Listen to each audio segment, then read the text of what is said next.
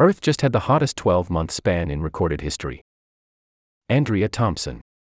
As this past October came to a close, it marked the hottest 12 month period ever recorded, a new analysis finds. This stark milestone is the latest in a string of superlatives to emerge this year that show how much carbon pollution has warmed the planet and how that trend is accelerating. It also comes just weeks before international negotiators are set to meet and hash out issues around achieving the Paris Climate Accord's fundamental goal, limiting global warming to no more than 1.5 degrees Celsius, 2.7 degrees Fahrenheit, above pre industrial temperatures. Nonprofit organization Climate Central crunched international data and calculated that from November 2022 to October 2023, Earth's temperature was 1.3 degrees Celsius, 2.3 degrees Fahrenheit above pre industrial levels, a sign of how close the world is to missing that goal and experiencing ever worsening impacts of climate change.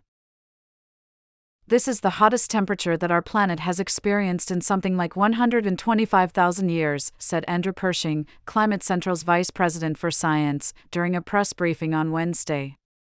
He later added that this is not normal. These are temperatures that we should not be experiencing.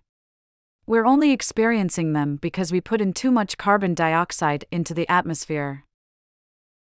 In addition to the 12 month record this year, this June was the hottest month ever, and this September was the most anomalously hot month, meaning its temperature was the highest above the long term average the latter was so much hotter than the previous hottest September that in a recent post on X, formerly Twitter, climate scientist Zeke Hausfather called it absolutely gobsmackingly bananas. https colon slash slash x.com slash hausfath slash status slash 1709217151452954998 question mark s equal sign 20. But Pershing noted during the press briefing that people don't experience the global mean temperature.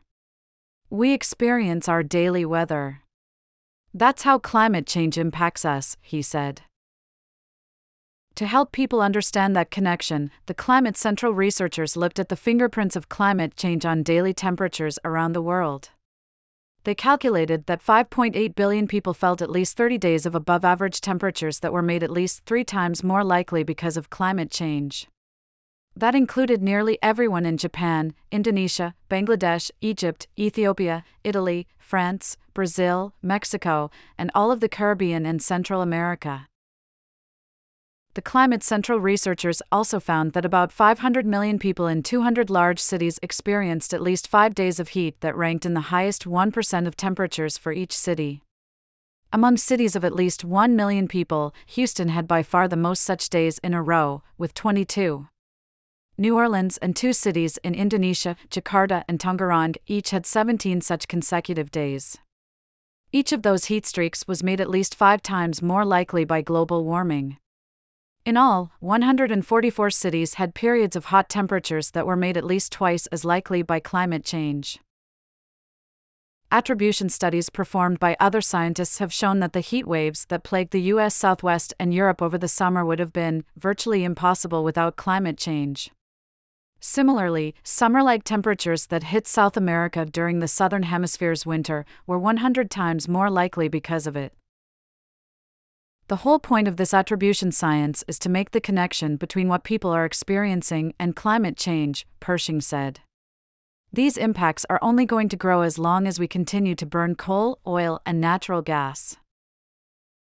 Extreme heat poses a serious threat to human health, especially among the very old, the very young, and low income communities who may not have access to air conditioning.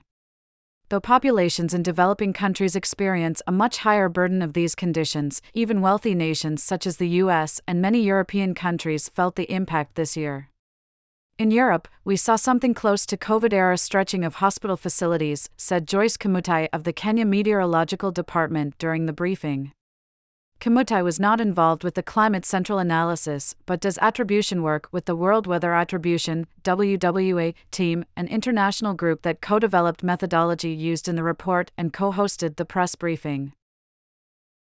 The bulk of this year's exceptional global heat has been linked to climate change, but there has also been a very small boost from an El Nino event.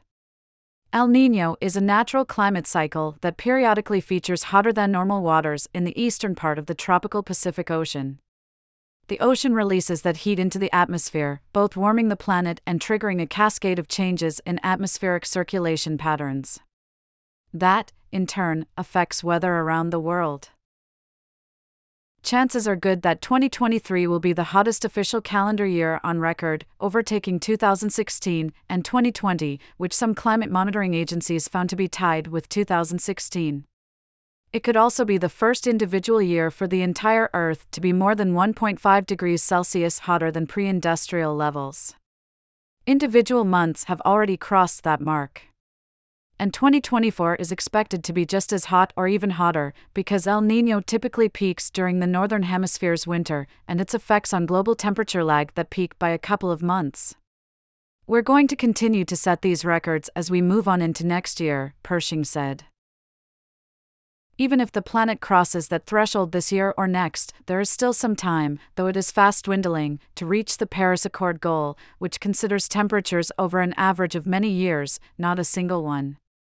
WWA co leader Friederike Otto, a climate scientist at Imperial College London's Grantham Institute for Climate Change and the Environment, emphasized during the press briefing that achieving the 1.5 degrees C goal is physically achievable. The main impediments, she said, have all been a matter of political will. Otto, who is not involved in the climate central analysis, and other speakers said this was a crucial point heading into the upcoming 28th Conference of the Parties to the United Nations Framework Convention on Climate Change, or COP28, which will be held from November 30th to December 12th in Dubai. What will really, really, really be important for the discussions going into this COP is phasing out fossil fuels, Kimutai said. We clearly see that as we continue to burn these fossil fuels, temperatures will definitely continue rising, and we are seeing these impacts are continuing to accelerate. If we don't rein in emissions, 2023 will be a very cool year soon, Otto said. When we stop burning fossil fuels, she added, global temperatures will stop rising, which means that heat waves will stop getting worse, which is the really good news.